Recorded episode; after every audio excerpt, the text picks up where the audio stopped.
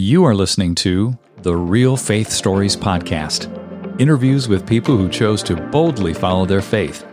I'm your host, Brian Robinson. Now, let's meet our guest and hear their story.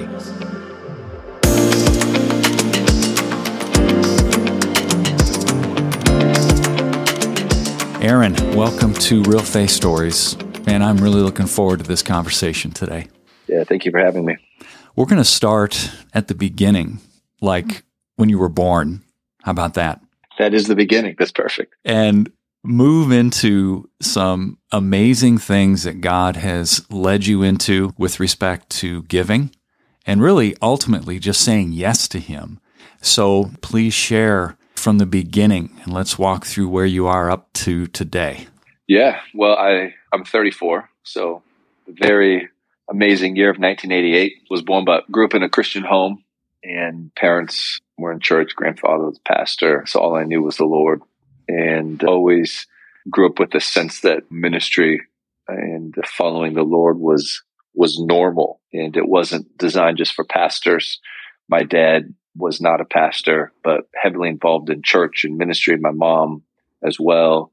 And so to me, ministry was just common. It was normal. It's what everybody should do. So I grew up with a passion, though, for business, making money. And the Lord had multiple prophetic words spoken over me from the time I was probably 12, 13, multiple times through my teenage years.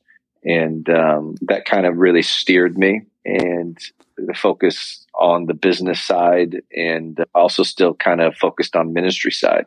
Got into politics in my early 20s, ran for offices, helped run campaigns, helped start businesses, run businesses, just kind of was all over the place. And also was heavily involved in ministry, was on the worship team, leading worship, helping lead conferences, speaking, and got into the investment world around 21, 22, and felt like that was where the Lord was leading me into. But then at the age of 26, also became a senior pastor and was kind of doing both at the same time, really praying that one would fail so that I could just focus on one, because I didn't know which one I was supposed to do. Didn't really want to do ministry because they were always overworked and underpaid. And I felt like that was going to be hard for me to do what the Lord called me to do if I was a pastor. But God really blessed both areas, and ended up buying the investment firm I was working at when I was 30, and kept pastoring the church, started a nonprofit. But kind of all through that phase, been so many different spots where the Lord taught me and trained me, and multiple faith moments along the way. I mean, whether you're a pastor, a business owner, running a nonprofit, or even just a parent. Shoot, just as being a parent, you wake up every day needing to have faith. Tell me about it. Parent your children. Yeah. Let me pause on something here. The multiple prophetic words you got when you were preteen, what were the essence of those words that were spoken to you? I'm curious, Aaron. Yeah, I mean, probably one that really stands out the most is I was 12 or 13. There was a conference at our church by a guy very wealthy, wrote a bunch of books, and was there to do like a finance conference at our church, and I got asked to be in the nursery. And I was like, man, of all times, this is the thing that I want to do, but I got asked to be in the nursery. Yeah. And so I just asked the Lord, I said, God, this is something you really want me to do. If you really want me to make money, then I want this guy to call me out of the nursery and prophesy over me, over the whole church. And so I was working in the nursery, and probably about, and I was drumming. I was a really good drummer. So I was, even at that age, I was drumming for our church. And so got done playing the drums, went to the nursery, and probably 20, 30 minutes in, my brother comes running in. He's like, hey, he's asking for somebody named Aaron, and you're the only Aaron. And so came out of the nursery, he just prophesied over me, and that I was going to be in business, I was going to make money. And kind of the main thing that he spoke was I was going to be the treasurer of heaven, and was going to help funnel finances and resources to advancing the kingdom of God. When I first got that, I was like, oh, this is awesome. Like, I'm going to make lots of money. What I didn't realize was what the Lord was going to teach me was not the making money part. It was going to be the giving part. And actually, a few years later, at the age of 16, the Lord spoke to me. One of the really the first times I remember hearing the Lord speak to me clearly, He told me to give away all my favorite clothes. Give me the context on that, Aaron.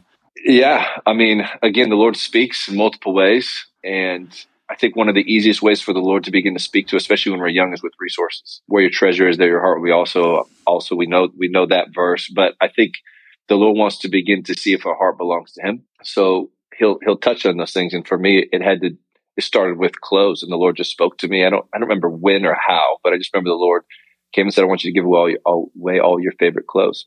And so I did. I gave them all away. Thankfully, I had my non-favorite clothes still, so I wasn't running around with no clothes on. But I didn't get any clothes in return. Like I didn't have a job, so I just wore the clothes I didn't want to wear. And then a couple of years later, at 18, the Lord spoke to me to give away my car. And first, I thought it was the devil, but then he kept speaking to me, so I gave away my car. And I fully expected that there would be a Hummer with a boat in my driveway the next morning when I woke up with a note from the Lord saying, well done, good and faithful servant. Right. But there was no Hummer, no boat, and definitely no note. And it really began to teach me that I wasn't giving to get anything in return, but it was a privilege to give. So he was really, at that age, impressing very deeply upon your heart the reality of obedience. Oh, for sure. Yeah. I mean, again, the Lord does this in all ways. He does this when you're walking in the grocery store and you should walk over to that person to pray for them, lay your hands on them and watch them be healed. And how many times do we say no? Well, when we're young, we have not grown accustomed to saying no. And we've also not grown accustomed to ignoring that voice. That's good.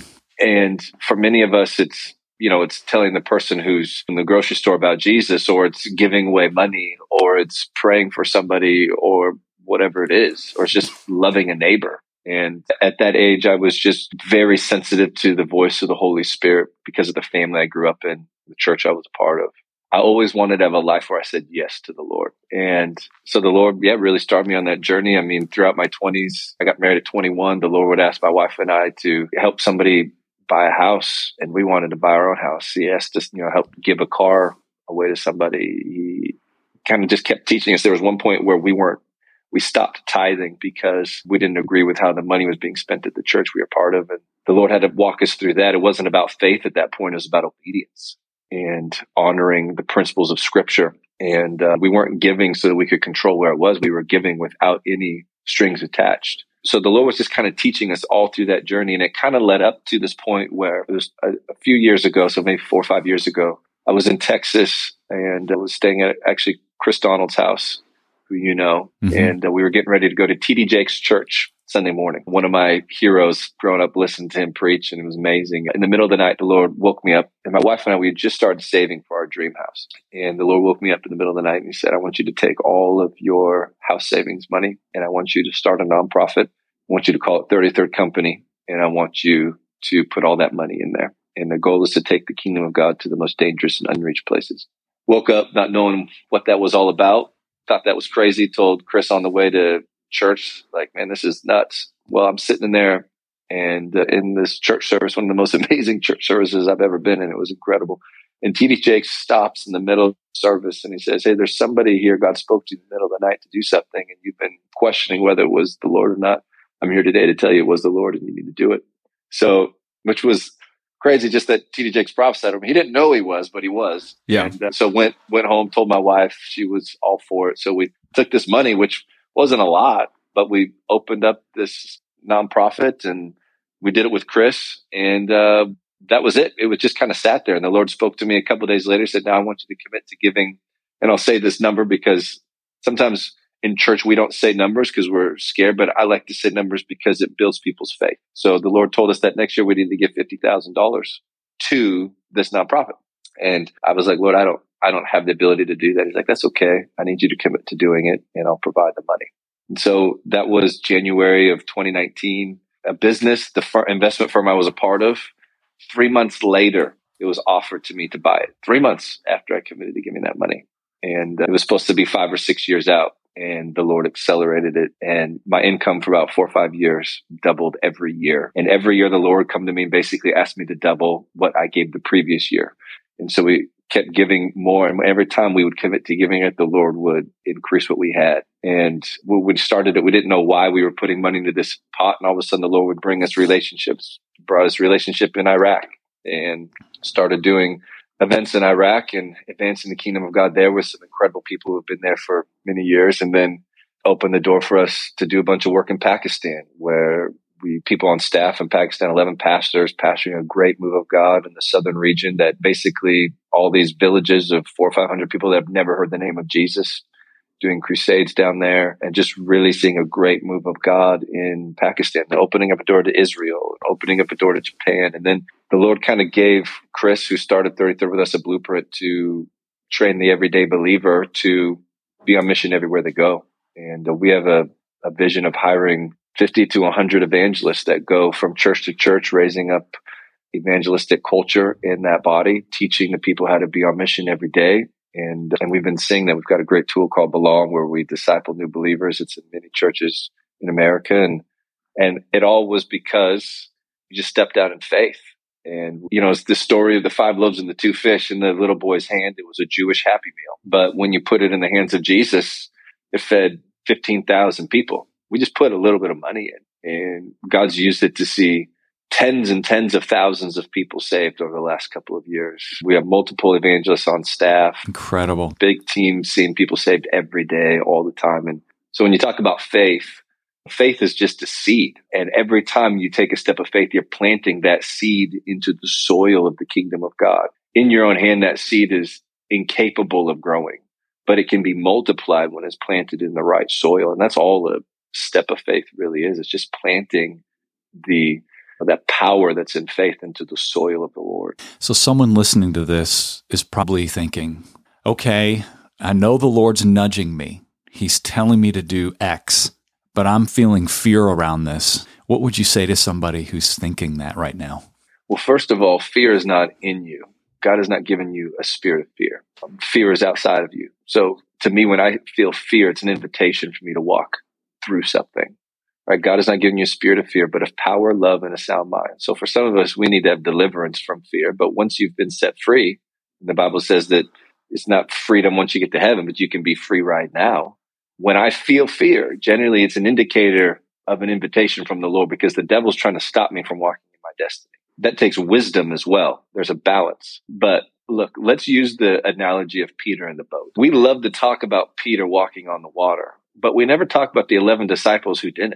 I mean, think about that for a moment. I mean, if you or I were sitting there, if we were John or Andrew or the other guys, and we saw Peter walk on water, and then you would think one of us would have been like, hey, coach, put me in. Like, I'll do it, and I won't sink. I'll keep my eyes on you. But they didn't. They stayed in the safety of that boat. Well, for me, I've just chosen to say I'd rather drown in those waters of the supernatural than stay safe in that boat another day.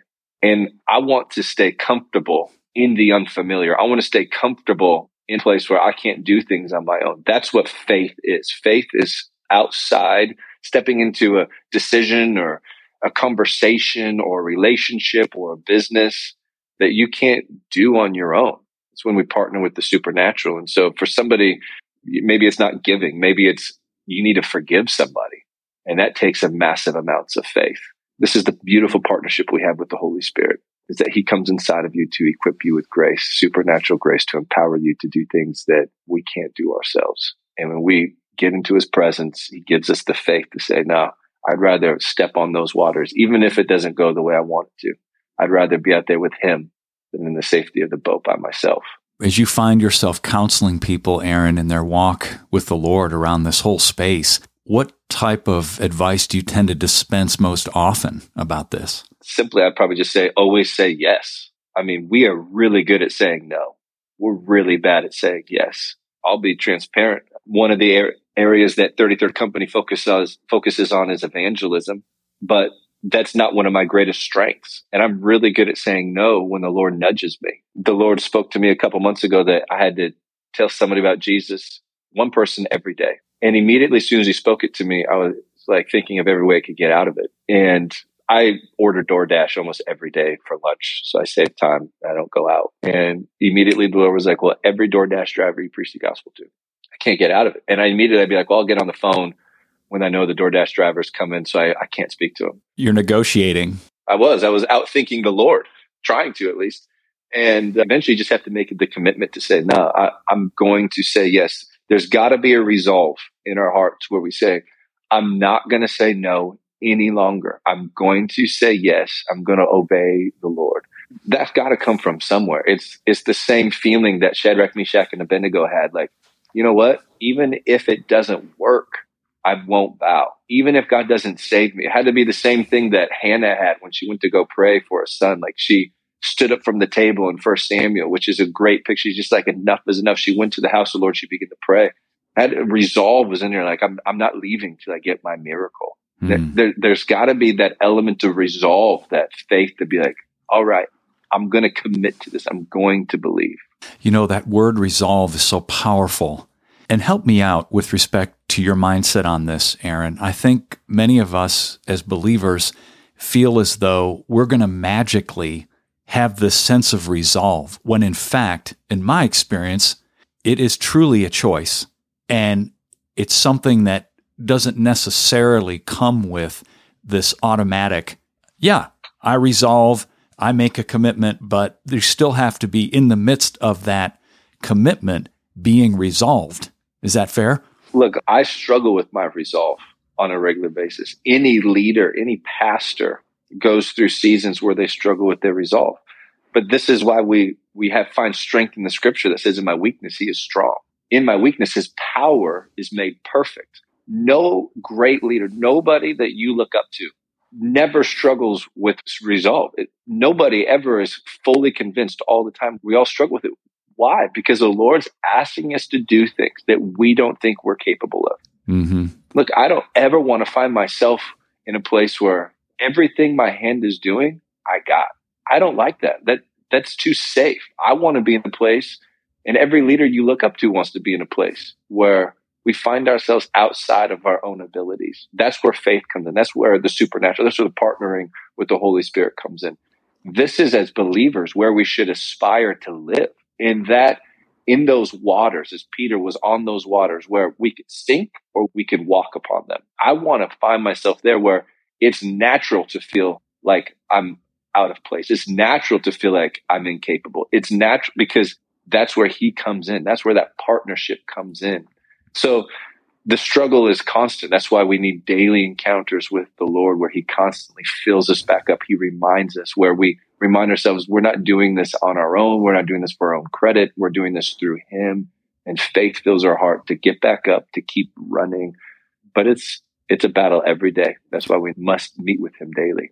Well, speaking of meeting with him daily, what does that look like for you, and how has that evolved over the years? Yeah, great question. Well, our vision at our church here, our vision with our family is we must have daily encounters with the Lord. My 11-year-old does daily encounters with the Lord, so it's not age-related.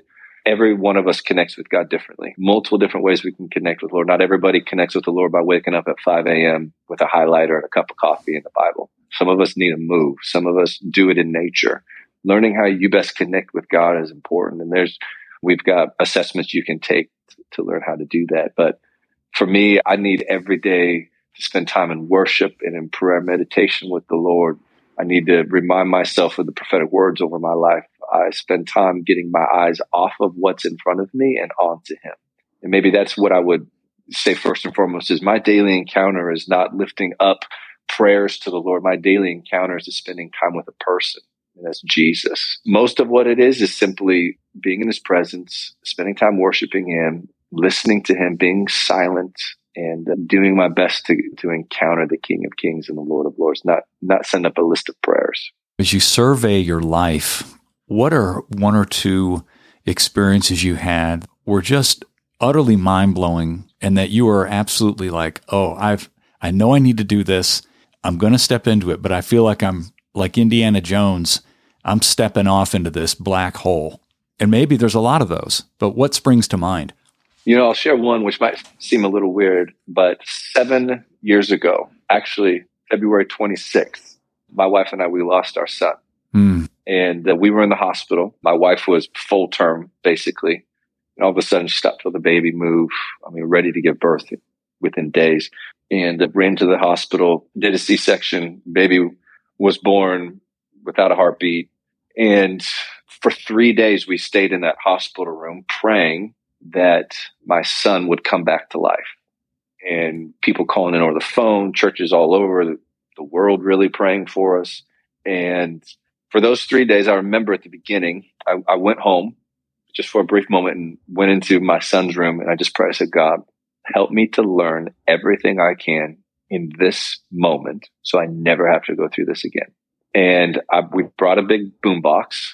That's when boomboxes were still in existence. Yeah. And we brought it into the hospital room, and we blared worship music for 3 days. That entire maternity ward heard us worshiping Jesus with a dead baby in our room. And they would put our son in the refrigerator at night so his body would not decompose, and then bring him back in during the daytime. And the entire time we worshiped, we praised the Lord, and we thanked him in the midst of pain and heartache, the worst moment anybody could go through. Your child is dead there, and yet we found peace and joy. And what could have torn a marriage apart, my wife and I became closer than we ever had before. Our faith grew, even though we walked out of that hospital without a living baby. It did something inside of both of us where we realized, man, our faith is not dictated based upon our experiences. My son could die, yet my faith should remain. I could give and get nothing back, yet my faith should remain. I could do anything the Lord asks me to do, and the end result be different than what I expect, yet my faith should remain. My faith should never be dictated based upon the end result. Man, that changed both of us, my wife and I, so incredibly. When it dug a well you couldn't dig another way, where we can resource from an experience like that to realize, first of all, when you step in faith and you step into the supernatural, you have no control over the end result. I mean, you do these faith podcasts all the time, and you're talking to people who see great miracles. They had no control over that. They only had control over one thing, their simple step of faith. So I could lay hands on 100 dead people. None of them recover, but it shouldn't shake my faith that I'm called to see dead people rise. What my success should be defined as, did I say yes? Did I walk over to that person and share Jesus with them? I can't make their heart be open, but I can share Jesus. Did I walk over to that person and lay hands on them and pray that they would recover? I can't make them get healed, but I can say yes. I can't make this money do something in the world, but I can give it. I can say yes. That's all. The only thing I can be responsible for. So faith is simply saying yes. I got no control over the end result. Yeah, when it's all said and done, did you say yes? Right. What direction are you pointed in now with respect to life and business? Yeah, I mean, they're all interwoven. I feel like the Lord has really asked us as a ministry to focus on hiring evangelists to impact multiple nations, to see multiple local churches, see evangelism grow, to do many great things. But if I'm being honest, at the end of the day, stewarding my family is equally as important as stewarding that ministry. So my job is a matter of where's my feet planted and how am I stewarding that well. So me sharing with you great successes happening in Iraq is, to me, insignificant compared to my son waking up and setting his alarm at 5:30 to spend 30 minutes with Jesus. So great moments to celebrate, and that's what people love. But my wife and I encountering the Lord together, or my 5-year-old memorizing scripture verses. The Bible talks about who will entrust to you the true riches if you won't steward the unrighteous mammon well.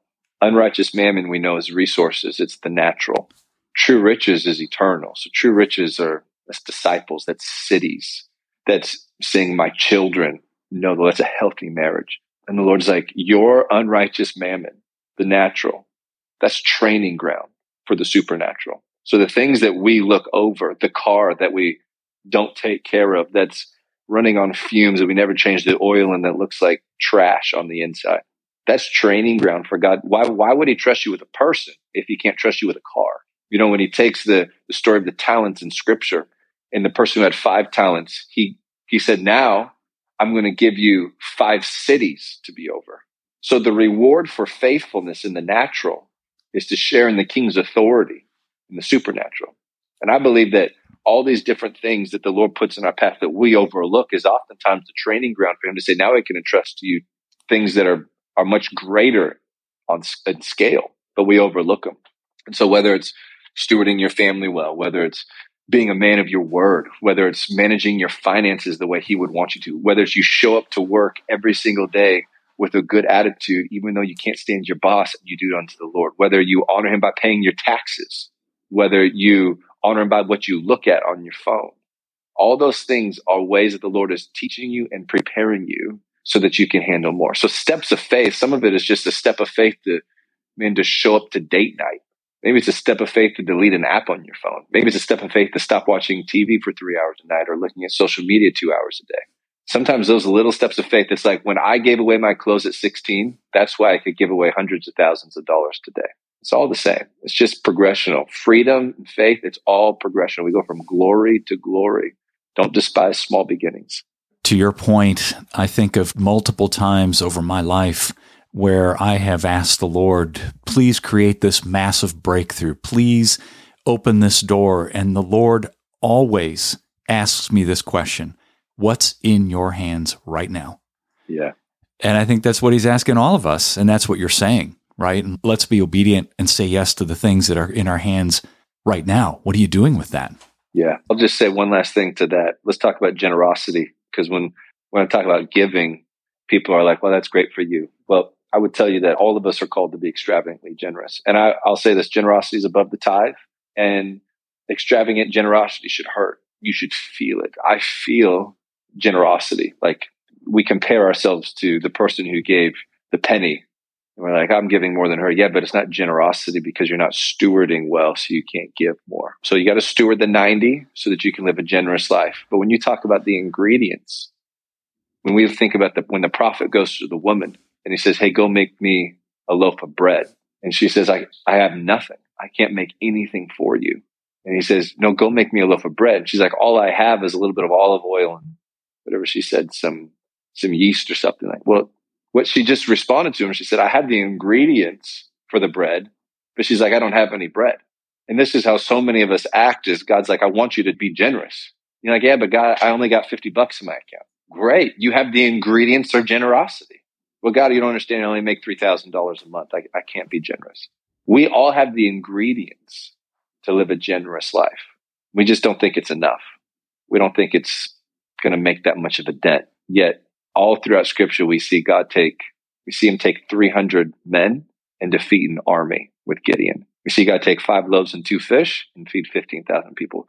The multiplication that happens with just a little of what you have matched with a little bit of faith can do wonders. So you have the ingredients to be generous. You have the ingredients to be a great parent or a great spouse or to be a great worker.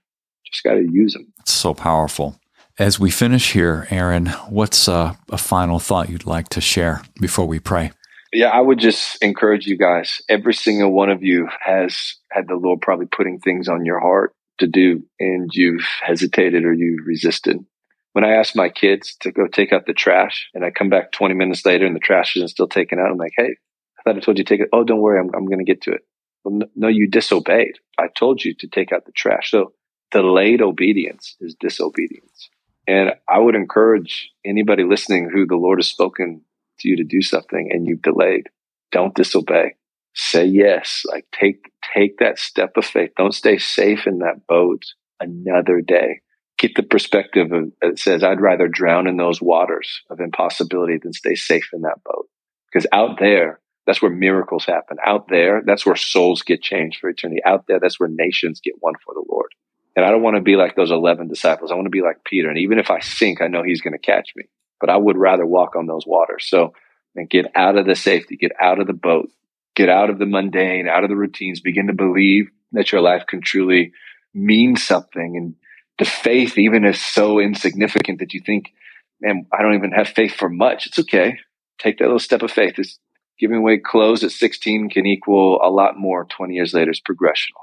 But start with something small. You'll get there. How can people find out more about you and connect with you, Aaron? Yeah, you can just connect with me through our ministry, which is 33rd Company. Website's 33rdcompany.org. And learn more about us there or shoot me an email. Perfect. As we finish, we'd love to have you pray for our listeners, please. Yeah. First of all, we take authority over every spirit of fear. And we command you to leave in the name of Jesus. Every lie of darkness that would come and speak insignificance, every lie of darkness that would come and remind people of the failures of their past or the times when it didn't work out. Lord, I pray you remind them today of what your word says about them. Lord, I pray fresh identity of who they are in Christ. And Lord, I pray for faith to be deposited in their hearts.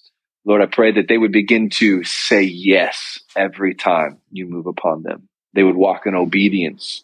They would get outside the safety of that boat. They would trust that even though what they might have in their hands might seem small, Lord, that they would give it to you. They would submit it to you and partner with you this year, that this would be the year of the supernatural for them, that this would be a year of radical faith, radical obedience, radical generosity. In Jesus' name, amen. Amen. Thank you, Aaron. Loved your story. I appreciate it. Absolutely. Thanks, man. It was fun. Hey, everyone. Thanks for listening. Please make sure you subscribe to the show and share this with someone you believe would be encouraged and motivated by these stories. Until next time, I'm Brian Robinson reminding you that the greatest decision you could ever make is to ask Jesus Christ to become the Lord of your life. If you haven't done that, read Romans chapter 10, verses 9 through 11. Thanks again for listening.